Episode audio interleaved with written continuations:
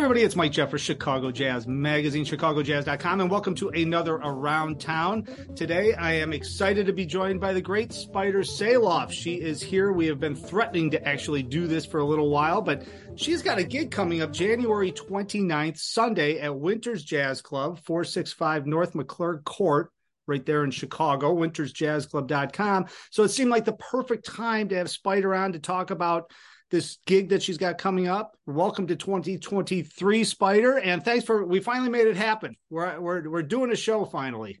Me out, baby, and I'm glad to be here at the beginning of this fabulous new year. About it, huh? You know, I was just talking to somebody, and uh, last year at this time, people were worried about everything closing down again. It was actually a lot of things were closed down again. It just feels like brand new start 2023 is happening and i'm excited because you've got this gig coming up.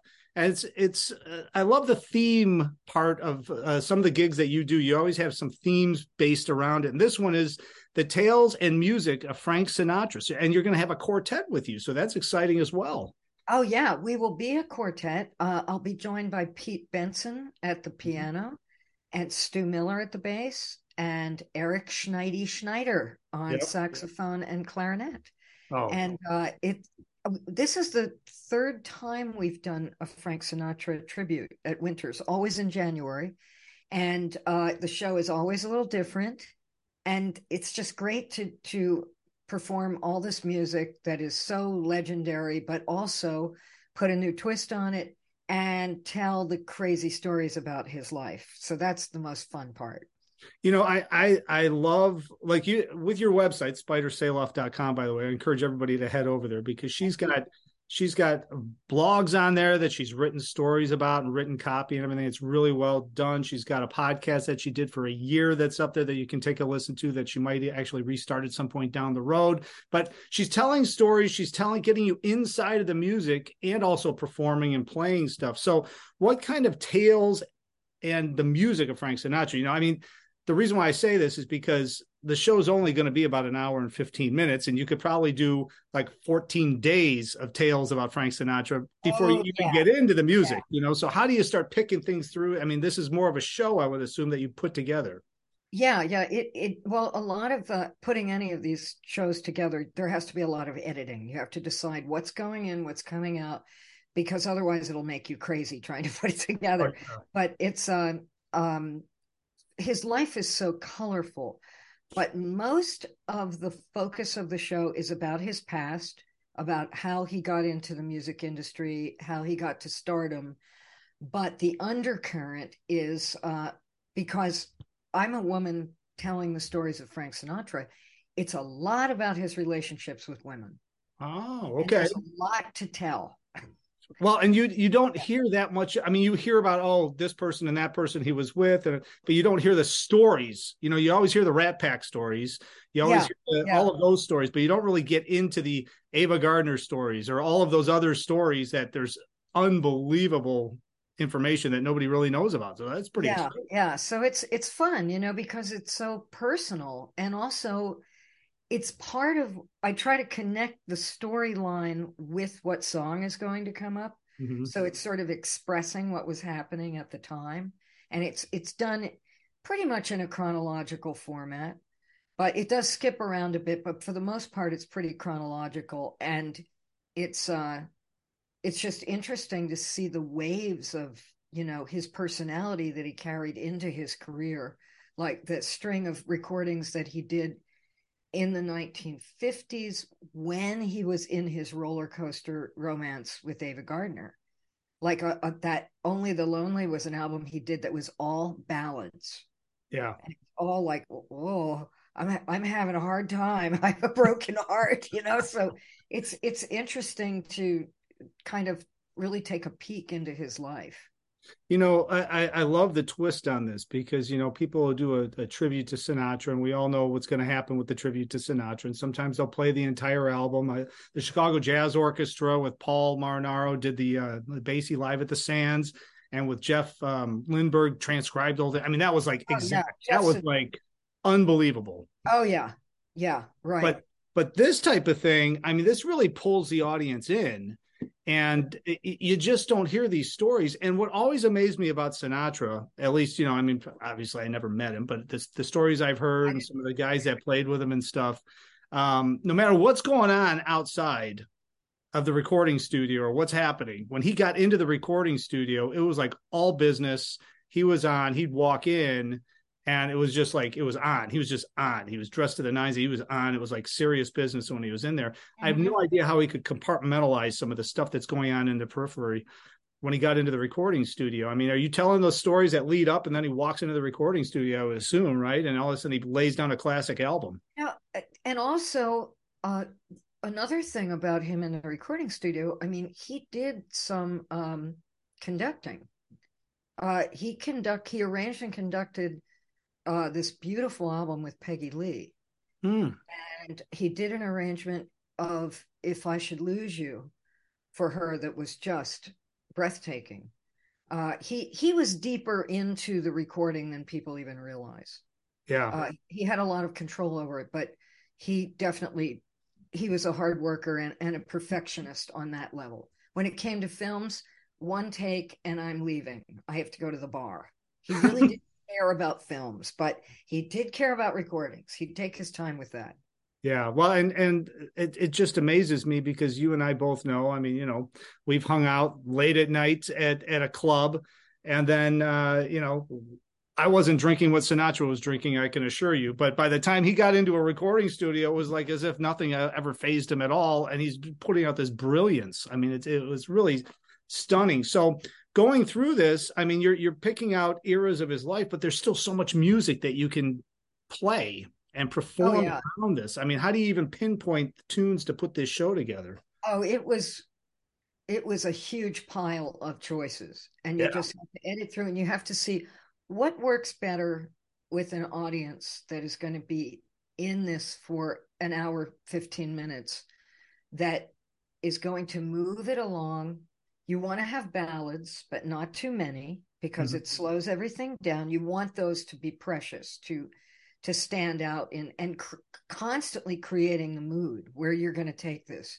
Uh, it it is like you know, it's the way anything that should hold your attention has to have a path to it. It needs to have ebbs and flows, and it needs to have you know what is the pinnacle. How does the story start? How does the story end? Well, and I, I, I, so this is January 29th, Spider Saloff Quartet, uh, the tales and music of Frank Sinatra, Winters Jazz Club, 5.30 p.m., 7.30 p.m. I want to make sure that I, would be remiss if I didn't tell everybody. Scott Stegman over there at Winters, he's doing a great job keeping he's this baby going. Out, baby. He's the hero of nightclub owners. He is, I, I adore him. I can't say enough good stuff about that room and about him. Yeah, absolutely. And and uh, he's got valet parking now. I've I've heard. I haven't been over there since.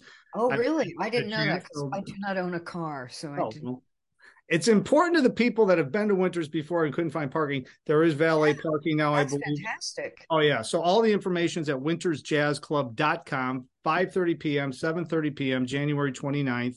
Now, you know, we're talking about putting a show together and you know, outside of this show, I mean, your background's immense, and you know, we're not doing a feature interview right now, so we're not going to talk for for two hours, which we probably absolutely could. No but, one wants to hear her for two hours. oh no.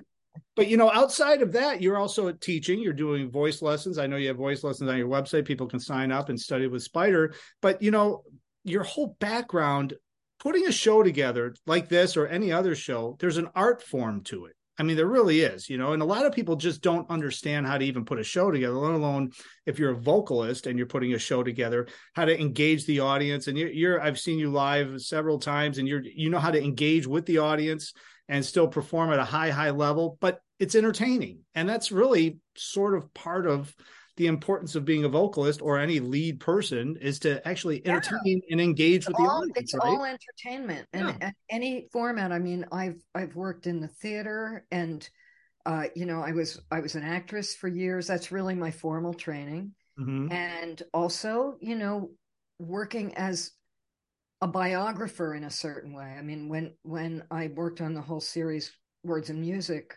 uh, with Brad Williams and Jeremy Kahn and Bill Sheldon, uh, those were all biographies. and that's part of where my heart is. I love to tell stories and I love to tell stories about people's lives and make it cohesive with the music because that way it is a it is a show. It's always a show. Everything you do is a show. You know, it's you you have to hold interest. You can't be like just stagnant. Right.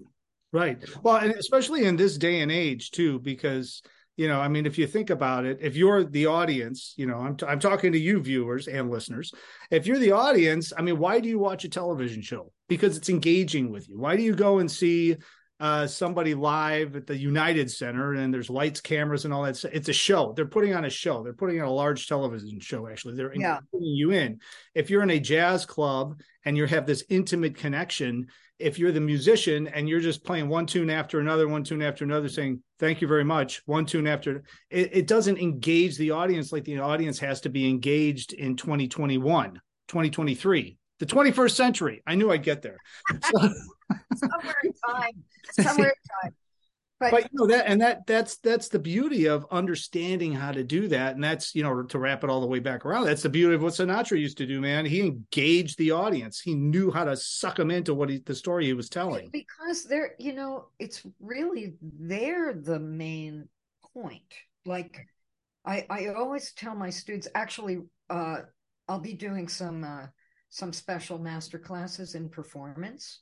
Uh and it's about this subject but you know, if the audience doesn't want to come in and be worried about you, be worried about what if this isn't good? What if I'm bored? But they shouldn't even have to think that. Your first, as a as a, a leader, as a performer, your first concern is the audience. Mm-hmm. You're, you're taking care of them so they can relax and enjoy and chill and not think for a while, not mm-hmm. think about anything they normally think about. You know, it's like this is their vacation. Yeah. Uh, don't don't ruin it for them. Try not to ruin this. I've seen some people ruin it before. yeah, it's like Whose vacation are you on right now? yeah, I know, man. My vacation just went south. I think I'm going to leave now. You know, it's like, geez. But no, I, I, uh, you know, it, it's one of those things, and I love the fact that you're teaching as well as performing because I mean, you're passing that along. Because I, I just feel like a lot of the younger musicians don't get that when they're in school. It's stuff that you can't be taught. You have to learn how to do that in person on stage and actually understand from somebody who really knows how to do it how to do it and then you have to practice it meaning you have to perform. You have to get out there and do stuff but you have to practice it. Oh you have to know you know uh, uh, so you need to know your material inside and out. Yeah. so you're not that part of your brain is not working. It's just on automatic pilot. The rest of the stuff is what's going on in the room? And that's why sometimes i may change parts of the set if i feel the audience is getting real high don't go to the ballad yet. Do something right. else, change the vibe, but don't go to the ballad yet. They're not ready. You have to feel that and know when the time is right to lay that on and then when you bring it back up. It's it's a very um unusual art form in in itself is learning how to control, you know, what's going on in the room. You have to have all your senses working and and if something crazy happens, go with it Mm-hmm. You know, if, if, you know somebody falls out of their chair, uh, see if they're okay, and then go with it. yeah, exactly. Well, it's it, you know it's reading the room, right? It's reading the room. Oh, totally, totally. yeah. I've I've been in business meetings where I'm just like I'm watching this guy and listening to this guy talk, and I'm like, dude, read the room, man. This is not this is not going to happen now. you know, I'm like, what are you talking about? So it goes all over the place. Read the room, folks, but especially if you're on stage performing. All right, so spidersaloff.com. I encourage everybody to go check it out. Sign up for her mailing list. Uh, she always posts all her gigs up there, but this specific one, January 29th at Winters Jazz Club, 465 North McClurg Court. I always like to tell everybody who hasn't been there there's um, Illinois Street here. Is that great? No, Illinois. Yeah, Illinois and Street. then there's the back side of the building, and that's where Winters is. So you you can walk down, you can get off at McClurg, and you walk right down the back of the building, right by the right by the waterfront. There, it's beautiful, and you can go right, right in walk. Yeah, mm-hmm. yeah. or you can come in through the front. And Carson's Ribs is right there too. Fantastic spot, by the way. I like that. And, Ro- and Robert's Pizza. That's right. Yep. Robert's Pizza. That's a big place right on the back, too. So you've got all those options. Uh, I encourage everybody to get tickets in advance, too, because this sells out, Yeah. especially at 5.30 and 7.30 on a Sunday. It's definitely going to sell out. So be sure to get all that information. Spider, thank you so much for jumping on. It is a pleasure seeing you virtually, and I look forward to seeing you in person, actually, this year. That'll be dreamy. Yes, yes, yes. Well, thank you so much, Mike. This show is fabulous, and I'm going to make sure I, I let all my people know to check this out. Well, I appreciate it. And I know this is going to be a great success. And I look forward to talking to you more this year about all the other things you have coming up. And of course, I look forward to seeing all of you. And thank you all for watching. Of course, all the information is on chicagojazz.com, everything Chicago Jazz.